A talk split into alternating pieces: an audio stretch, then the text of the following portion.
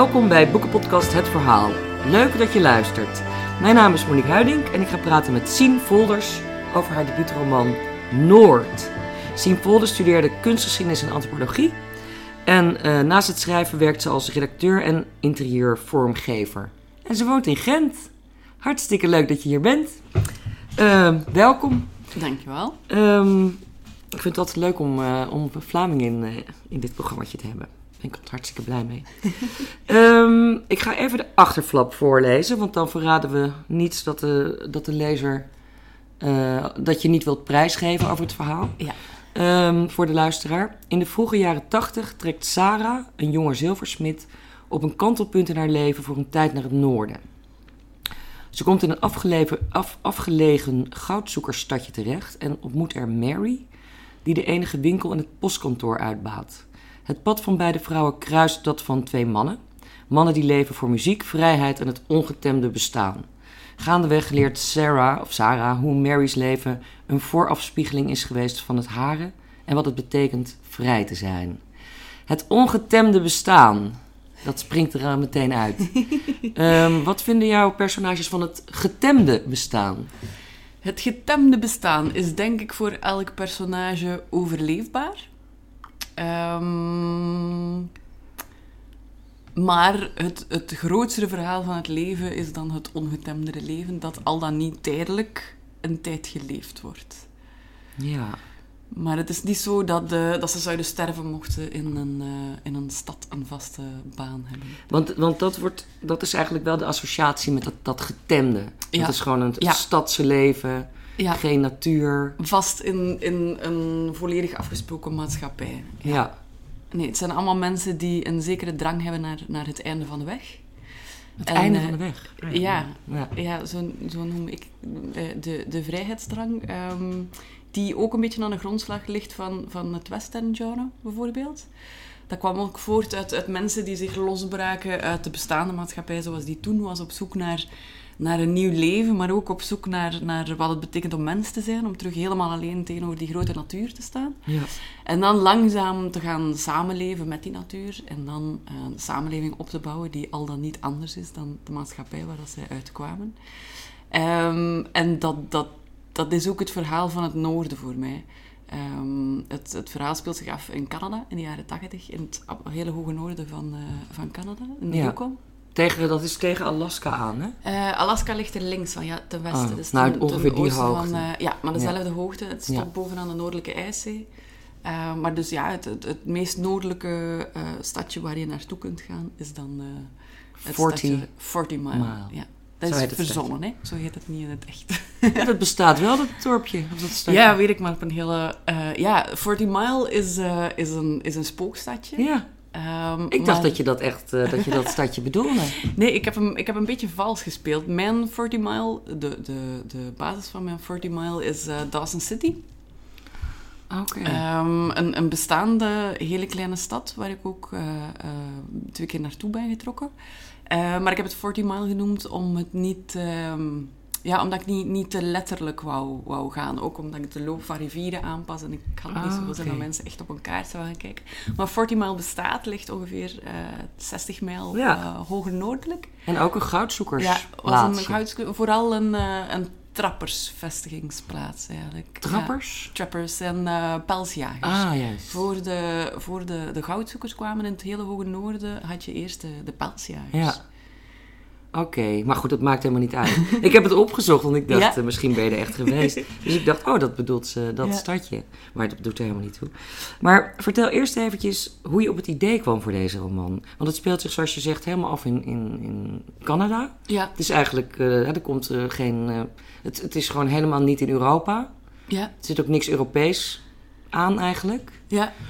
Hoe kwam je op het idee om dat helemaal zo daar te situeren? Ehm, omdat ik daar was, op, door een heel bizarre speling van het lot. Ik was eigenlijk aan het proberen om in New York te geraken, om een Canadese vriendin van mij te zien, die dan heel last minute liet weten van ik moet nu vertrekken.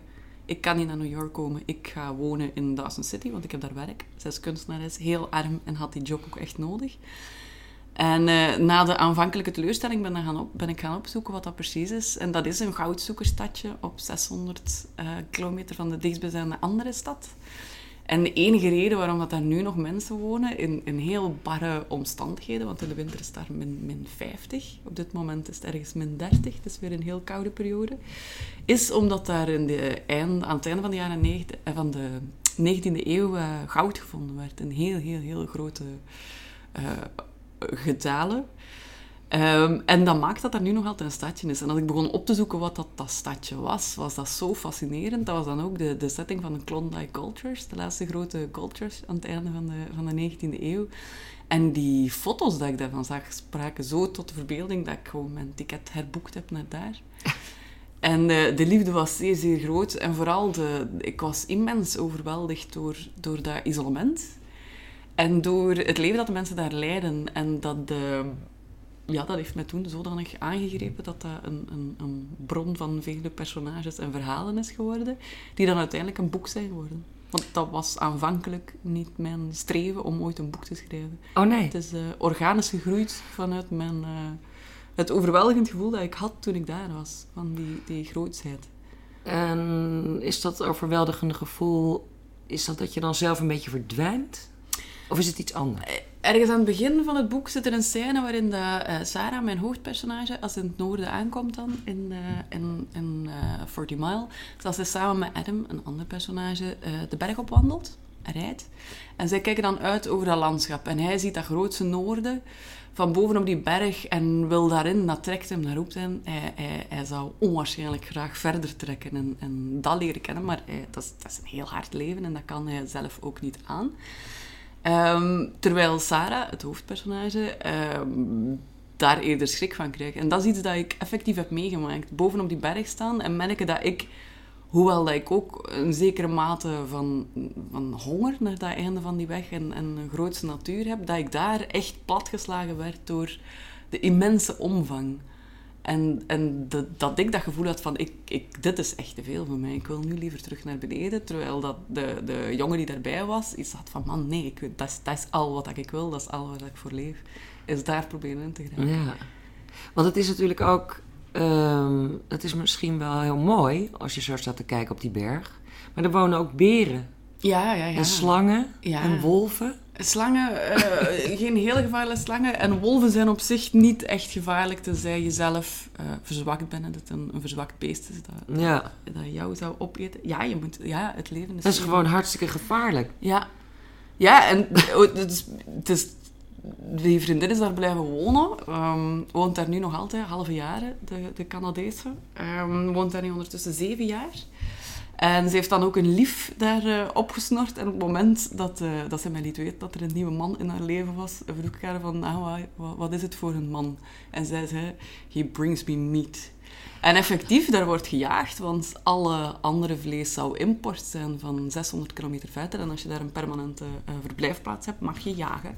En zeker Koda, dus die schieten bizons en kariboes en ja, mannen die, die caribou naar huis slepen, dat, uh, dat spreekt wel tot de verbeelding. Ja, want je hebt ook zo'n een paar van dat soort mannen. In ieder geval één, die heet Walker. Ja. En dat is uh, dus iemand die wel uh, die ja. verder loopt aan het eind van de weg. Ja. En die leeft ook helemaal in die, in die woesternij, in die natuur. Ja. Die, die verschiet zijn eigen dieren. Ja. Hij eet best, hij weet er ook alles van. Of hij weet gewoon te overleven met een paar boomhutten die hij uh, verspreid over dat land heeft. En ik had zoiets van, dat is nou echt de typische Marlboro Man. ik weet niet of je, of je die reclame ook uh, ja, in België kent. Uh, Wat ja. is er zo aantrekkelijk aan aan zulke... Ja, zowel, je beschrijft ook zowel vrouwen als mannen. Mannen willen, wilden zijn zoals die man, zoals Walker. En alle vrouwen wilden met hem naar bed. voor mij is het niet een, een Marlboro-man, maar... Um, uh, dat is heel erg uh, van Walschap. Ik weet niet, ja, een Vlaamse schrijver uit, uh, ja, lang, lang geleden.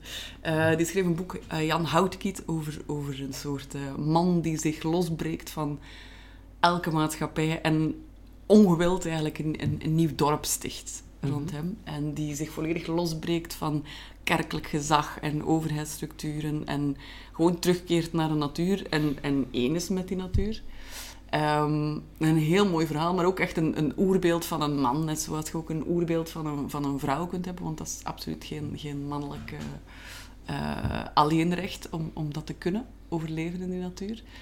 Um, Maar wat, wat je doet als je op die manier terugkeert naar het, het, de essentie van mens zijn, zijn de overleven, helemaal op jezelf aangewezen zijn, eh, is iets dat, dat inderdaad zeer aantrekkelijk is, zowel in het gebeuren als in het, het zien van slagen van, van mensen die dat kunnen. Is, ja, dat is zeer, ja. Ja. Een, een heel basis, ehm, primair gevoel van, van, ehm, ja, van waardering voor kunnen. Denk Maar dat vind ik zo grappig, want omdat je hè, op de achterflap heb je het verlangen naar, de onge- naar, naar een ongetemd Ja, bestaan. Terwijl deze man, Walker, die heeft dat bestaan he- totaal weten te temmen. Die kan daar gewoon overleven. Die heeft niemand nodig. Die kan alleen. Ja, maar het ongetemde bestaan, eh, daar, daarmee doe ik meer op het, het, eh, het terugplooien van de mens op zichzelf. En dat doet hij wel. Die heeft inderdaad eigenlijk niemand nodig, omdat hij in Ja. principe kan overleven. Ja, En dat is, ja, dat is ook een beroep dat daar effectief nog bestaat. Je kan daar overleven als trapper. En als trapper ben je eigenlijk pelsjager. Je jaagt voor vlees en pelzen die je kan verkopen. En je hebt dan een trapline. En een trapline is een, een heel mooie vorm van erfrecht eigenlijk. Dat is vanaf de, het moment dat de westerse mensen daar kwamen, eh, bleek dat die First Nations die daar zijn, hebben jachtgebieden waar dat heel strikt over afgesproken is. dat zijn Indianen. dat is van hen, ja, Ja. ja. First Nations. Ehm, maar ook eh, kuddes die aan bepaalde volkeren toebehoren, daar wordt ook niet van geschoten. En het, het mooie voordeel van de, de hardheid van het land, omdat het zo extreem is eh, in, in temperaturen, is er nooit heel, genoeg volk geweest om, om die cultuur volledig te veranderen of om extreem invasief te zijn, waardoor dat er altijd in zekere mate samengewerkt is. Je had- altijd die First Nations nodig om te overleven. Ook in het midden van de 19e eeuw, als die eerste pelsjagers daar kwamen, dan, dan handelden die ook met, de, met die eh, First Nations. Omdat het, omdat het zo moeilijk is om daar te overleven. En een trapline is iets dat je, dat je kan uitzetten als jij eh, beslist dat dat van jou is. En eh, dat overlapt niet met een ander jachtgebied, dan mag je daar gerust... eh, dan Ja. is dat jouw jachtgebied en heb je recht om daar één of twee hutten op te, te zetten, Ja, waar dat je dan in mag leven. en dat heeft jouw personage Walker. Dat ja, ja, en Ja. dat is overerfbaar. Hij heeft het van zijn eh, overgrootvader, nee, van zijn grootvader geërfd. En dat stamt dan nog uit de tijd van, van de, eh, de eerste de. Ja. Ja.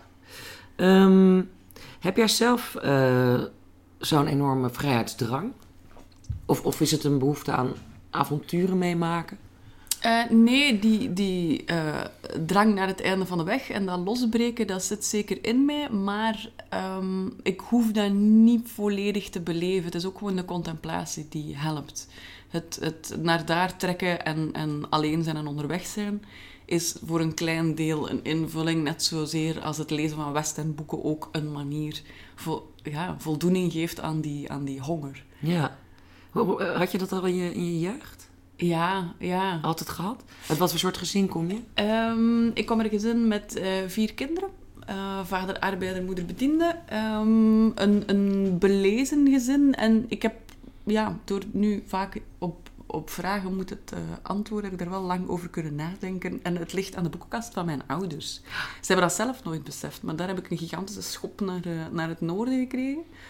Mijn mama is, ehm, is vertaler-tolk en zij voorzag mij van, van de grote Russen en de wereldliteratuur. Maar mijn papa is een, een avonturenverhalenlezer. Dat is zo Jack London en Thor Heyerdahl. Oh, daar heb je het van. Kul- ja, Kulbrandsen eh, las ik ook. Knut Hamsun zei ik tegen hen dat ik dat zo frappant vond dat ik die maar een jaar geleden leerde kennen. Die, die lees ik onwaarschijnlijk graag, de Noorse Nobelprijswinnaar. En daar beweerde zij van, maar, maar je hebt wel eens zien. Dat boek stond in de kast, dus misschien heb ik het dan toch wel gezien ooit. Hoe het groeide was dat. Eh, maar ik denk dat dat voor een deel bepalend is. Alhoewel, ja, ik las ook veel Marques, dus maar, mm, ja. Ja, voor een deel door de literatuur, denk ik. Ja.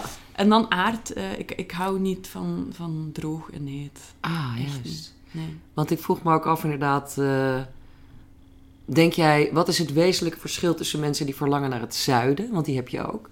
en mensen die verlangen naar het noorden? Want ah, die, die omgeving die jij beschrijft is inderdaad erg koud in de winter... en heel donker natuurlijk. Ja, maar ook heel warm en heel licht. En in de de- zomer heel licht en warm, ja. En dat is, dat is hetgeen dat mij, dat mij heel hard aantrekt. De extremiteit van, van het leven dicht bij de Poolcirkel. Oh ja. Dat vergroot het leven heel erg uit. Door, door die, ex- die extreme contrast tussen winter en zomer. Ja. Ehm, dat, dat maakt het leven veel heviger. Eh, de, de, ja, de pieken hoger en de dalen dieper, echt wel. En dat heb je in het zuiden natuurlijk. Het zuiden associeer je eerder niet- met... Nee, ik denk de, de drang naar, naar ehm, ja, het einde van de weg kan, kan overal zijn. Alleen is dat overal in het zuiden al wel bereikt. Het westen is ook helemaal bereikt, want ze zitten aan de andere kant van de oceaan, van het land. En het noorden nog niet, net omdat het leven daar zo moeilijk is. Dus Ja. ik denk dat het daar meer in besloten ligt, in combinatie met ja, de, het, het extreme leven dicht bij de Poolcirkel. Ja. Omdat dat dingen prachtig uitvergroot. En een woestijn zou bijvoorbeeld niet kunnen. Ehm, ik ben in de woestijn in Tunesië geweest en dat is interessant, maar ik, eh, ik gedij niet in hitte. Oké. Eh, even terug naar het boek. Ehm, waarom wilde je het verhaal laten spelen in de vroege jaren 80? Je bent zelf geboren in 1983. inderdaad. En het verhaal begint in februari 1982. ja, Een jaar voor je geboorte. Eh, heel geforceerd eigenlijk, maar om het isolement zo groot mogelijk te laten eh, zijn en zo goed mogelijk te laten werken, moest ik zeker zijn dat er geen mobiele telefonie en geen internet mocht zijn. Omdat eh, ja, iets wat heel vroeg al in mijn eh, hoofd ontstond bij het verhaal, was dat idee van Mary's Winkel is, is het centrum van, van het stadje dat er is. Alle post komt daartoe en zij heeft ook een van de enige drie telefoons. Ja. En dat, eh, dat exclusieve van het contact met de buitenwereld, dat, dat moest heel goed werken. Eh, dus moest het zeker voor de jaren negentig zijn. Ehm, en ik wou ook heel graag punk, als, ehm, als combinatie met de, de bluegrass, die dat er ook heel belangrijk in is. Waarom wilde je graag punk? Ehm, voor het contrast, eh, Sarah komt uit Vancouver, het stadse leven, en zij komt daar half en half uit een, uit een punk scene. Ehm, en dan in het noorden heb je het heel anders beleefde eh, eh, bluegrass, die voor de twee mannen in het verhaal van Voor Sarah Adam en- zeer en Jacob. en Jacob heel belangrijk zijn. En dat is een, dat is een prachtig contrast tussen die twee. Ehm, Vond je dat punk ook leuk omdat het zo'n... eh, dat is no-future generatie, hè? Punk. ja, Die inderdaad, zijn maar ook... tegen. Ja, maar, maar ook heel wars van, van elke vorm waaraan dat een, of structuur waaraan dat muziek zou moeten voldoen. Zo strijf, strofes en refreinen, dat, dat, dat Ja. hoeft helemaal niet. Een enorme herrie. Echt, echt Ja, een heel, heel letterlijke uiting van, omzetting van, van emotie naar, naar, eh, naar Ja. Als, ja, als je dat muziek wil noemen, ik noem dat wel degelijk Ja, muziek. ik vond het nooit zo mooi. maar goed, het geeft niet. Maar het is ook een bepaald soort cultuur inderdaad. En een sfeer Inderdaad, ja. van, van ook mensen die zich niet willen aanpassen. Die, Ja. eh, die tegen de regering zijn. En tegen al het gevestigde... Het, ja, het is ook een, een, een zich losrukken uit, maar dan een, een zeer groot protest. Ja. Terwijl het wegtrekken naar het noorden een, eh, een zacht en eenzaam protest zou kunnen zijn. Ja, heel goed. Eh, wat is Sarah voor vrouw? Hoe zou je haar eh, typeren? Ehm, Sarah is een, een heel gedreven, ambitieuze vrouw met een overduidelijk talent voor, voor iets waar zij zeer goed in is, namelijk eh eh, zilversmid zijn. Eh, ik heb haar zilversmid gemaakt omdat ik haar een beroep wou geven en een passie die, ehm, die heel opslorpend is. Je kan, je kan onwaarschijnlijk getalenteerd zijn, getalenteerd zijn als, als ontwerper en als, als designer van juwelen. Maar als je zilversmid bent, moet je sowieso gigantisch veel uur werken aan één stuk. Of dat je daar nu goed in bent of niet. Het, het kost u heel veel tijd. En dat, eh, dat was nodig. Om, is dat zo, om, echt zo arbeidsintensief? Ja, dat is, dat is heel hard werken. Oh. Om, om tot een, ja, en ook het, een heel mooi contrast tussen het heel brute, ambachtelijke van het maken en dan het eindproduct is, is zo fijn en ah, kan zo fijn en Ja. gestileerd zijn. Eh, zo omschrijf ik alleszins haar, haar kunst toch, eh, hetgeen dat zij maakt. Maar ehm, zij, zij laat zich door de loop van haar leven eigenlijk volledig samenvallen. Haar identiteit valt in het begin volledig samen met het, het kunstenaar zijn. Ehm, en dat is heel belangrijk, dat dat, in het begin van het verhaal, dat dat, dat haar hoofddrijfveer is in haar leven. En zij haalt daar heel veel voldoening uit, omdat dat voor een groot deel... Dat, dat is immense zelfontplooiing en zelfverwezenlijking. En het gaat ook duidelijk ook ehm, stijl bergopwaarts. Met hetgeen dat zij maakt, zowel kwalitatief als in appreciatie. Waardoor het logisch is dat je je daar eh, voor een deel in gesteund voelt in, in, in dat pad dat zij op dat moment bewandelt. Maar het is wel een heel, heel selectieve invulling van, van iemands leven om, om je identiteit volledig te laten samenvallen met het kunstenaarschap. Ja, met het werk. Ja, Zij, zij raakt ook geïsoleerd. eh, Ja. Of ze is eigenlijk in ze is heel Ze geïsoleerd. heeft ja. eigenlijk helemaal geen vrienden. Ze heeft helemaal geen leven eigenlijk. Ja, Ze er is nog één vriendin met wie dat ze nog contact beetje, heeft, die ze dan ja. ook eh, kwetst door haar gewoon te vergeten eigenlijk op een gegeven moment. Ehm, ja, ja, Ze gaat volledig op in haar werk. ja. En ehm, je hebt ook inderdaad, wat je, je krijgt ook als lezer de indruk dat ze zichzelf erin verliest. Dat ze zichzelf een beetje kwijt is. Ja, en ik, eh, ik wil daar geen oordeel over vellen. Of dat dat een, een, een al dan niet rijk genoeg leven is, mocht je dat wel doen. Want er wordt prachtige kunst gemaakt door mensen die, ehm, die alleen maar dat deel van hun zijn ontplooien. Ja, Eh, maar het kan je heel veel kosten als, als dat misloopt, zoals het bij Mary, mijn, mijn andere hoofdelijk, eh, vrouwelijke hoofdrol, ja, is eh, ongeveer 30 jaar ouder dan haar en, en bewandelde een, ver- een gelijkaardig pad als, als Sarah. De, totdat dat mis begon te lopen en dat, eh, dat zij een keuze maakte toen. ja. Ehm, die, die voor Sarah de eerste keer is dat zij die optie overweegt van ja, ik, hoef, ik hoef mijn kunst niet te zijn. Dat is iets wat ik doe. Dat is Ja. niet wie dat ik ben. Ja, dat is, dat is eigenlijk de, de ontwikkeling die zij, eh, die zij doormaakt. En die Mary, die heeft eigenlijk... Dat is inderdaad een, een soort parallel Ja. leven, alleen dan 30 jaar eerder. Het had bijna de moeder kunnen zijn. En Ja. dat die dochter dan zo'n soort... ja, het is, niet, het is niet eens gespiegeld. Het lijkt echt heel erg op elkaar. Ja. Ja, en dan gaat het, dan gaat het voor een belangrijk deel ook over... eh, inderdaad van... Een, een, het is niet echt een zoektocht naar de identiteit... maar het is wel een soort verlangen naar echt te leven. Het ja, idee dat en, het gewoon... en de, de vrijheid om zelf in te kunnen vullen wat, wat, jou, wat jou vrij en, en oprecht maakt. Want ik wil daar niet normatief in zijn, alsof je een, een onvoltooid leven zou leiden als je alleen maar kunst... ehm, alleen maar kunstenaar zou zijn. Ehm, maar het, het belang van het besef dat, van de keuzes die je aan het maken bent. Ja, En dat dat vanuit een, een, een vrijheid is dat je ervoor kiest om, om dat pad te bewandelen en niet omdat er geen andere optie lijkt te zijn. ja. Ehm, maar het, het lijkt ook alsof... Zij, krijgt een, ze krijgt eigenlijk een heel mooi aanbod... Voor, eh, voor, om haar carrière op een andere, in een andere richting te laten Ja. leiden. En dat aanbod, dat staat er... Daarmee zou ze ook veel geld verdienen. Ze is trouwens gewoon ook eh, hartstikke rijk. Ja. Blijkt pas eh, aan het einde van het boek. Vond ik ook een hele leuke verrassing. Dat houdt ze ook geheim voor iedereen in het noorden. Dat zegt ze, zegt ze niks over. Terwijl ze in een heel gaaf sportautootje rondrijdt. Dus je had het al een beetje kunnen Ja. weten eigenlijk. Maar goed, dan, dan, heb je het, dan is het, lijkt het ook een keuze te zijn voor... alsof het de vijand is. Weet je, alsof haar werk bedreigd wordt. En maar dat Of de integriteit ja, de het, of de integriteit authenticiteit. En de authenticiteit Ja. zeker wel, omdat eh, ik heb Sarah gebaseerd op een eh, Zweedse juweelontwerpster, Viviana Torunbuure. Ja, dat zag ik achterin, ja. Ehm, ja, Viviana ik, eh, Torun. Ja. Ja, een En dat. Torun, die, die naam gebruik je Torun ook voor, gebruik eh, ik, ja. voor Sarah. En ja. ook als ik ehm, juwelen omschrijf, zijn het ook altijd juwelen van Viviana. Oh, oh ja. Ja. Die is- maakt een prachtig werk. Dat is de eerste eh, vrouwelijke internationaal doorgebroken zilversmid in Zweden. Ze is uit Ehm, 1927 ja. en ze is in 2004 Ja, overleden. dus dat, was jaren, dat was jaren 50 en 60. En was een alleenstaande moeder die in de jaren 50 en 60 pijlsnel naar de top eh gereden is. Was bevriend met, met Braque en Picasso in Parijs. Heeft een onwaarschijnlijk boeiend leven geleid. En heeft ook kunst gemaakt die zo mooi is en zo tijdloos. Als je daar nu naar kijkt, kan je dat perfect dragen. Dat is zo Mhm. mooi, maar ook onbetaalbaar. Ehm, ik ben de draad een beetje kwijt. Daar heb je Sarah naartoe? op, ja, daar eh, op Sarah gebaseerd. gebaseerd, inderdaad. Ja. Het leven van haar. En, want het, we hadden het over die, die, die authenticiteit. Weet je, dat zij Ah eigenlijk ja, het bang is. opgeven van, inderdaad. Ja.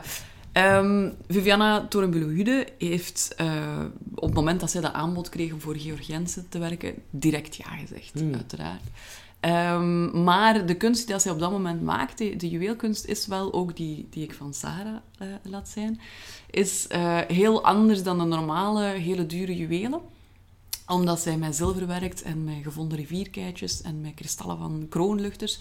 Omdat zij rabiat tegen dat idee wil zijn dat geforceerd eh, waardevolle stenen, zoals diamanten, want diamanten zijn helemaal niet zeldzaam. Dat is, een, dat is een soort marktmechanisme dat de waarde daarvan in stand houdt. En vooral waarin dat ja, dat is een, dat is een geparafraseerde quote van haar. eh, dat, dat vrouwen doorslagjes zijn van de bankrekening van de man. Waarop gepronkt wordt met het geld van de man. Ja. Dat zijn dan juwelen die nadien in een doosje terug in de brandkast gaan en dan niet meer gebruikt worden. Terwijl dat zij net juwelen wil maken die, die gebruikt worden door vrouwen die, die uit werk gaan, die voor hun kinderen zorgen, die hout hakken, die, die een leven leiden dat het hunnen is. Ja. En zich mooier maken. door- Heel geëmancipeerd. Ja, is. inderdaad. En haar, en haar tijd vooruit. Ja. Dat was op zich eh, in de jaren tachtig is het dan wel weer logischer dat je, ja, dat je je zo gedraagt. Maar in de jaren 50 Ja. natuurlijk niet. Maar als zij dan, mijn Sarah dan, als zij juwelen gaat ontwerpen voor zo'n groot juweliershuis, de, de tweespalt waar zij, zij mee zit, is enerzijds verbreedt dat je publiek en kan je die visie uitdragen. Van Ja. dit, dit, dit is ook juweelkunst en zo, zo eh, kan je jezelf mooier maken en, eh, uiting geven aan wie dat je bent. Zonder dat je moet voldoen aan die, die ouderwetse manier van naar juwelen te kijken. Maar van de andere kant draai je dan ook mee in dat systeem dat dat net in stand houdt. Waarin vrouwen pronkstukjes moeten zijn. Ja. En daar, daar, daar voelt ze zich niet goed mee. bij. Ja, omdat je ook nooit zeker kunt weten ehm, in welke mate dat, dat haar kunst dan nog van haar blijft, moet zij concessies doen. En ook gewoon het verschil, als je zelf eh, kunst maakt, zelf eh juwelen ontwerpt, dan maak je elk stuk van begin tot eind. Of met een heel klein atelier waar dat je eh, intens mee samenwerkt. Van het moment dat je op een heel grote schaal gaat produceren, puur technisch, werk je bijvoorbeeld met slagmallen. En wordt dat gemaakt in het atelier dat op dat moment de beste arbeid levert voor het minste Ja. geld. En dat is dan waarschijnlijk ergens in, in Azië of Dus zo. eigenlijk is zij fysiek alleen nog maar aan het tekenen. Ja, En niet meer inderdaad. aan het- niet aan meer aan het maken. De Nee. stukken die, dat, die dat bij mensen belanden, zijn niet door haar aangeraakt. En dat is, dat is een heel heftige overgang. Dat vindt ze ook moeilijk, ja. En om, ehm, ja, om te weten hoe dat, dat voelt, ben ik gaan praten met een, ja, een zilversmid en ook met een, eh, een, een keramiste. Die zowel eigen werk maken als ook voor eh Cerax produceren. En ehm, het is heel boeiend om hen daarover bezig te horen, die, eh die tweespalt. Het is minder het gevoel dat je jezelf opgeeft of, of je ziel verkoopt, maar wel ehm, het verschil tussen iets waar je heel lang en hard aan moet denken eh, en dan, dan ambachtelijk van begin tot einde maken, maar dat maar een heel kleine oplage kan gemaakt worden. Ja. En de vraag is veel groter, dat is ook heel duur. Dat komt niet bij alle mensen terecht bij wie dat je zou willen dat terecht komt. Dat maakt het heel exclusief. ja. En anderzijds dan een collectie waar dat je niet, niet aangekomen bent, die je alleen maar getekend hebt, maar die je wel kan zien staan in, in winkels als Ja. je, als je Het is toch meer een soort fabrieksproces dan, hè, Ja. in plaats van handwerk. Ja, maar ook heel democratiserend natuurlijk, hè?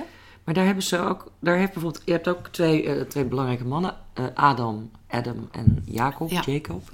Die, dat zijn die twee muzikanten, die, Ja. eh, die wonen in, in 40 Mile. Ja. En die houden zich eh, eigenlijk in, alleen in de zomer. Dan komen er ook allemaal mensen daar naartoe op avontuur. En dan is het natuurlijk lekker warm en alles. En heel lang licht. En dan komen al die, al die mensen uit het, eh, uit het zuiden. Die komen daar vakantie vieren of iets dergelijks. En dan treden die twee jongens op. Met hun, met hun bluegrass muziek. Ja, En eigenlijk is die Adam, of Adam, die is echt veel beter en zeer getalenteerd Ja. dan, dan Jacob. Ja. En, die, en Adam heeft eigenlijk ook die is een soort uitvergroting van Sarah's persoonlijkheid, had ik, had ik het gevoel. Die is nog wat extremer. Ehm, ja, hij heeft die muziek waar, dat hij, waar dat hij absoluut voor leeft. Maar eh, daar waar Sarah een heel eh, realistische invulling van haar tijd en haar leven heeft zijnde, zij, zij timmert gestaag aan een pad dat zij voor zich ziet, dat in één keer wel in een stroomversnelling terechtkomt. Ehm, heeft hij, ja, hij jaagt echt eh, een illusie na. Hè? Want hij is bluegrass-muzikant. De reden waarom dat hij naar het noorden getrokken is, is, hij is... Je kan niet overleven als muzikant natuurlijk in het. Nee, je hebt, je hebt andere jobs. En dat is, bij Jacob lukt dat wel. Dat is een, dat is een eh, ja, man of all trades, master of none. Een man die, die veel kan en daar heel gelukkig mee is, zolang hij maar muziek kan spelen daarbuiten. Ja, Bij Adam is die drive om, om volledig samen te vallen met die muziek, het leven dat Sarah leest, je, wilt eh, samenvallen met die kunst, is veel sterker aanwezig bij hem. Maar eh, los van die bluegrass is de reden waarom dat hij naar, naar het noorden getrokken is, net die muziek die nog iets hoger noordelijk gespeeld wordt. ja. De Athabascische volk, dat is een muzieksoort die effectief bestaat. Ehm, en dat is, dat is een, ja, dat vind ik een heel mooi bestaand verhaal. Dat zijn eigenlijk de pelsjagers die aan het midden van de 19e eeuw ehm, het land introkken in opdracht van eh, de Hudson Bay Company was dat dan. Eh, enerzijds om pels te jagen en handelsza- eh, handelspostjes op te starten, maar anderzijds ook om, om het land te verkennen en om te kijken of er goudaders waren. Ehm, er waren hele, hele harde mannen. Hè? Want dan moest je zonder enige hulp kunnen overleven in die extreme omstandigheden. Wel in samengang met de, de, First Nations die daar al leefden. Ja. En de mannen die dat konden waren, uh, ja, kwamen uit het noorden van, van uh, Europa. Uit de Orkney-eilanden. En het hele hoge Noord-Ierland en, en Schotland. Mannen die, ja, die honger kennen en die kou kennen en die, die, die kunnen overleven. En die trekken dat land in en die nemen de muziek mee die dat zij op dat moment kennen. Die overal in heel Europa op dat moment gespeeld wordt. En dat is uh, ja, de oldtime en, en, en folkliedjes. Ze hebben uh, een, een viool ook mee, wat, dat, wat dat fascinerend is. Want dat is een moment waarop dat de viool ook de muziek van de First Nations dan, dan binnenkomt. Want er is natuurlijk al een muziekcultuur. Ja. En wat er dan gebeurt is, is dat er een mengvorm is ontstaan van de First Nations die die liederen hebben overgenomen. Die ook een viool beginnen te gebruiken. Um, en dat is blijven evolueren, maar op heel, heel beperkte oppervlakte. Want er is heel weinig contact, omdat van het moment dat het goud niet meer in gigantische getalen makkelijk te rapen was, is iedereen daar ook weggetrokken. Ja. Dat is, uh, Dawson City is, is ontstaan vanuit niets, is effectief uitgegroeid tot een stad van 40.000 man. En daarna is dat volledig terug leeggelopen, omdat alle makkelijk bereikbare ouders uitgeput waren. Dus die mensen die hoger noordelijker woonden, die werden gewoon gerustgelaten. Er kwamen daar geen nieuwe invloeden. En die muziek is, is bevroren geraakt in de tijd. En die spelen dan nog altijd. Die, ja. die spelen nog altijd zoals er ja, aan het einde van de vorige eeuw gespeeld werd. Maar dan op een heel eigen en, manier. Maar zongen ze, dan, zingen ze dan ook Ierse liedjes? Ze zingen Engelse liedjes. Want dat zijn natuurlijk niet helemaal, is helemaal ja. taal niet. Ja, ik heb, ik heb uh, een tuinfiddler um, horen speechen. Ik ben niet gebleven tot het, het spelen. Um, in Dawson, de laatste keer als ik daar was. Die vierden toen net uh, 15 jaar zelfbestuur. Het zijn heel uh, geëmancipeerde ja. volkeren daarboven. Um, en de, als ze spreken is het een mengvorm tussen Engels en, en Gretchen. De taal, uh, dat zijn Tronde Gretchen, is de, de, het volk dat daar vlakbij Dawson woont. Iets hoger is dat Vuntet Gretchen. Um, dus het is een mengtaal van, um, van, van Engels en uh, hun taal dan, ja, ja, het Gretchen. Maar de liederen zijn natuurlijk, ja, liederen zijn liederen. Dus tenzij ja. dat er nieuwe, nieuwe liederen gemaakt worden, is dat in een andere taal. Of ook, want Engels is gewoon een lingua franca. Alle kinderen worden nog altijd naar... Uh, gewoon onderwijs gestuurd ook daar. Dus, oh, ja, ja, uh, Engels is gewoon de meeste... Ja, dat spreken ze gewoon allemaal en ze verstaan het ook. Ja. Maar dat zal destijds niet zo geweest zijn. Nee, inderdaad niet. Dus dan is die muziek ook een soort van... Ja, een, een, een tussen... Of een, een, een overgang, een brugfunctie... tussen die volkeren die daar, uh, die daar al een hele... Al weet ik hoeveel generaties ja, er is een, uh, en die Ieren. Ja, er is een prachtig uh, werk over gemaakt door een, um, een muzikoloog. Uh, ik kom niet op zijn naam, maar de titel van het boek is The Crooked Stovepipe. En dat is een heel mooi antropologisch onderzoek naar de geschiedenis van, van het Athabascische volk. Ja. En hij onderzoekt ook de, de dansen. En dat is een, uh, dat is een prachtig gedegen werk. Het is uh, heel, ja, heel mooi om, om Maar kom je, want je hebt, je hebt ook antropologie gestudeerd. Kom je, is dat vanwege je studie dat je, dat je hierin geïnteresseerd, dat je dit ook interessant vindt? Heb je nog iets aan je studie gehad bij het schrijven van dit boek? Um, ik ben vooral kunstwetenschapper. Hè. Als, als opleiding kunstwetenschap is mijn eerste uh, opleiding. En dat kan je zeker merken aan, aan het verhaal dat ik over uh, Mary verzonnen heb. Want ja. ja. Mary is wel volledig verzonnen. Maar verankerd in, in de kunstwereld zoals die toen effectief zo was. Ik haal een, een kunstcriticus aan, een Amerikaans. Dat is natuurlijk Greenberg op dat moment. Um, dat, dat zit er zeker wel in. En die antropologie, ik, ja, ik weet het niet.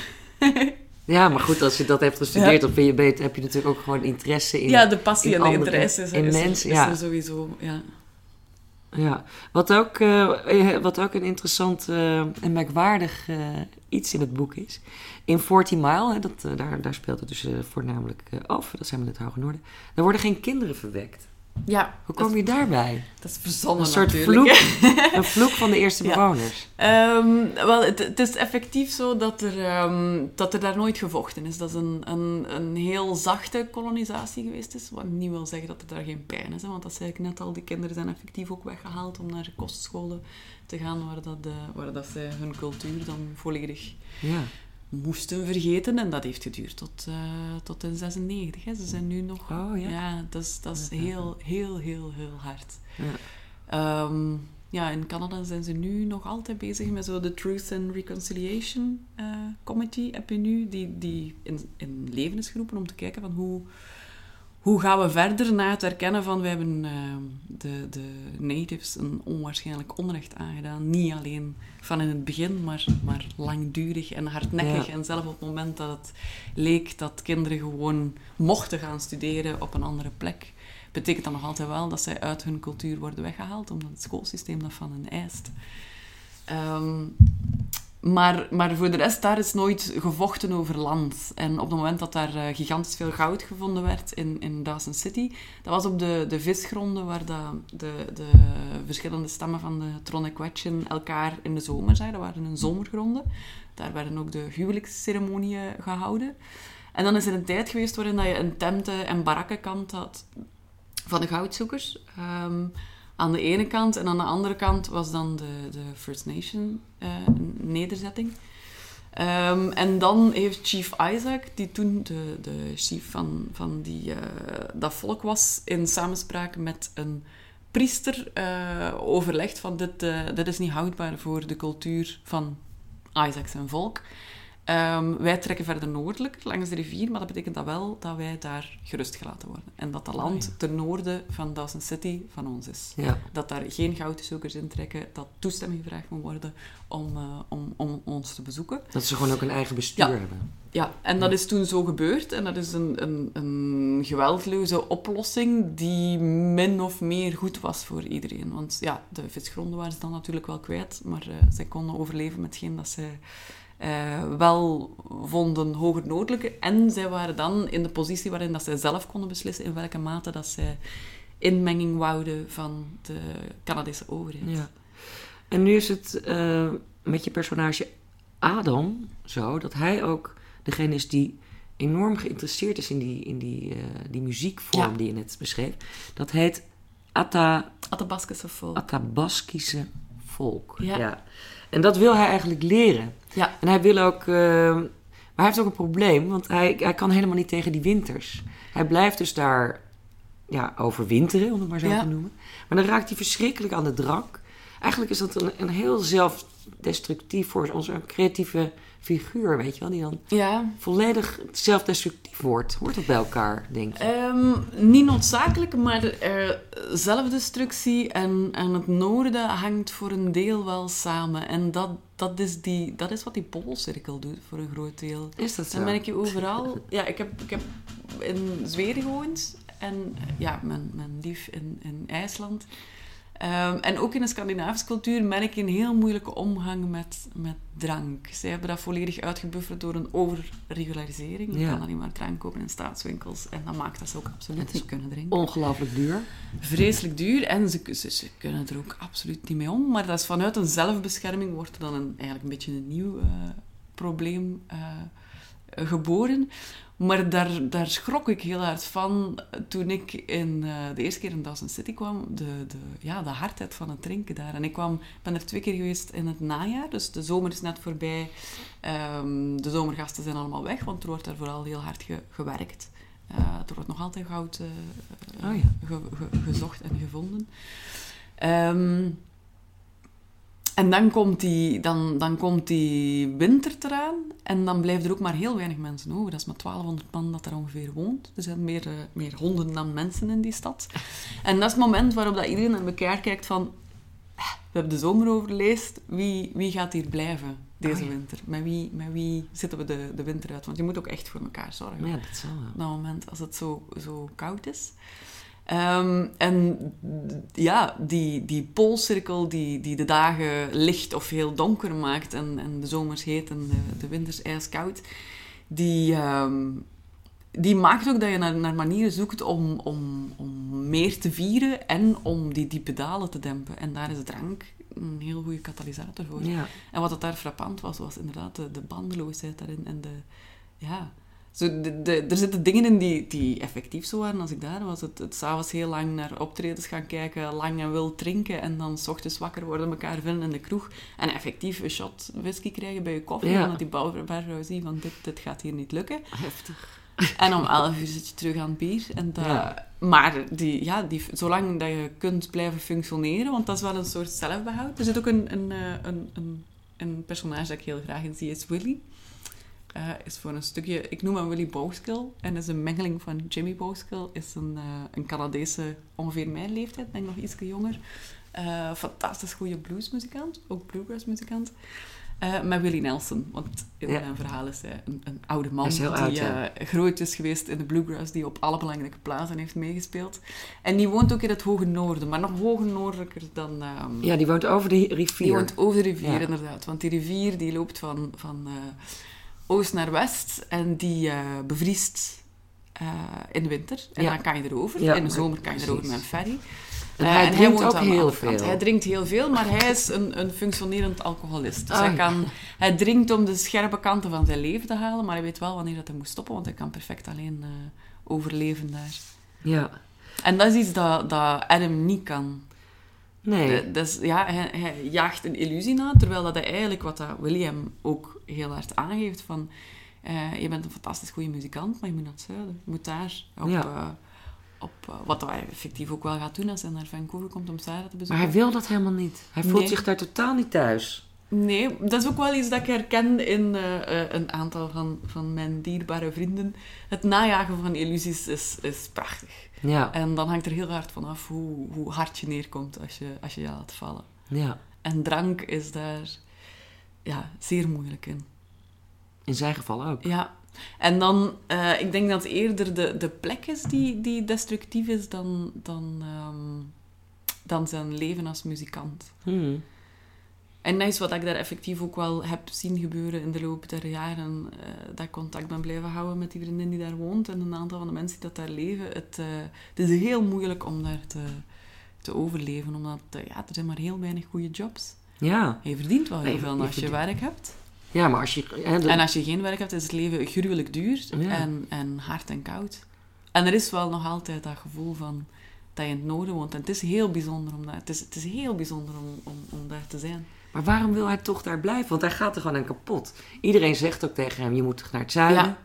Hij kan zo uh, bij een studio kan die geld Ja. verdienen. Hoeft hij niet eens uh, een heel jaar te doen. Gewoon een periode, dan heeft hij al genoeg. En toch wil hij daar niet zijn. Hij is heel erg onaangepast eigenlijk. Heb ik het Ja, maar, maar hij wil ook zich een, niet een, aanpassen. een hele goede vriend. En, een, ja, een hele goede vriend. Een, een hele mooie, graag geziene vriend. Waardoor dat hij gedoogd wordt en, en, Ja. en kan overleven en kan blijven teren. Maar iedereen weet wel dat dat eindig is. Dat hij dat niet kan blijven. Ook, ook zijn beste vriend eh, Jacob weet dat dat, eh, dat dat niet haalbaar is. Nee, maar hij gaat ook zover dat hij echt verzorgd moet worden. Ja. Dat hij zo ongelooflijk... Ja. eh, en maar is ook heel erg gedeprimeerd. Ja. Dat zit ook, dat zit ook een, een beetje zo door het boek heen. Hè? Kiezen voor je kunst en voor je muziek. En tegelijkertijd moet je daar een enorm offer voor brengen. Ja, voor, voor Sarah is het offer op zich niet zwaar, maar wat dat zij doet op het moment dat ze naar het noorden trekt en dat zij zich daar toont als louter Sarah, want ze geeft geen duiding bij wie ze Nee, is of wat ze ja. doet. Ehm, Dat is het moment waarop, waarop Adam voor haar valt en, en hij, eh, zij voor hem. En ook voor, ja, het is een, het is een heel mooie eh, vriendschap met hun drietjes natuurlijk, met, met Jacob er ook bij. Ja. Maar daar krijgt zij voor het eerst het gevoel alsof zij gezien wordt als zichzelf en niet als iemand die volledig samenvalt met haar kunst. En dan door Mary te leren kennen, leert zij dat onderscheid ook duidelijk te maken van, van ik ben niet mijn kunst. En dat is net hetgene dat, dat Adam heel hard en heel diep laat vallen op het moment dat hij ziet wie zij is. Terwijl zij net heel hard aangaf van dat is niet wie dat ik ben, dat is Ja. wat dat ik doe. Ja. Maar dat is voor hem heel confronterend, omdat zij een, een leven leidt op een manier zoals hij het eigenlijk zou willen. En zij slaagt erin. En het traagste daaraan is dat het daar net niet om gaat tussen Nee. hen twee. ja. Want het is ook, het is ook inderdaad een, een, een heel liefdes, eh, een Ja. liefdesgeschiedenis. Ehm, laatste vraag alweer. Haha. Eh, wat zegt eh, dit boek eigenlijk over de huidige tijd, denk je? Wat, wat wilde, of wilde je iets over deze tijd zetten? Bijvoorbeeld Into the Wild, dat is een verfilmd boek, is nog steeds heel populair. Oh, ja, weet ik. Maar eh, ja, daarbij heb ik altijd een, een wrang gevoel, omdat ik het zo jammer vind dat Into the Wild zo goed verkocht wordt en Call of the Wild niet. omdat, nee, ik, ik vind het heel belangrijk dat mensen als je Into the Wild leest, ook Jack London lezen. Omdat het heel belangrijk is dat je, als je het over eh, het in de natuur trekken hebt, dat je ook de hardheid leert kennen. Het Ja. gevaar. Het absoluut Het grote is niet gevaar. alleen maar romantiek, hè? Oh nee, je gaat dood van een honger en de kou en er zijn beren en wolven. Ja. En je kan dat niet zomaar. En dat is met Into the Wild ook iets dat, dat ik... Ik, ik snap die drang heel hard van die jongen, maar het is heel jammer dat dat zo hard geromantiseerd wordt. ja. Maar het loopt ook Om, verkeerd af. het loopt ook verkeerd af, Ja. ja. omdat hij de verkeerde boeken las. Ja. Ja, hij las eh, Walde van Thoreau en hij Ja. had eigenlijk Jack London moeten lezen. Dat is veel te romantisch Ja. ook inderdaad. Nou, dankjewel voor dit gesprek. Ik sprak met Siem Volders over haar debuutroman Noord. Abonneer je op deze podcast via iTunes, Soundcloud of Stitcher. En je kunt deze zonder subsidie of sponsors gemaakte podcast ook financieel steunen met een donatie. Dat kan via de website podcasthetverhaal.nl. En op de pagina Steun het Verhaal kun je via internet een bedrag naar keuze overmaken. Alvast hartelijk dank en tot de volgende keer.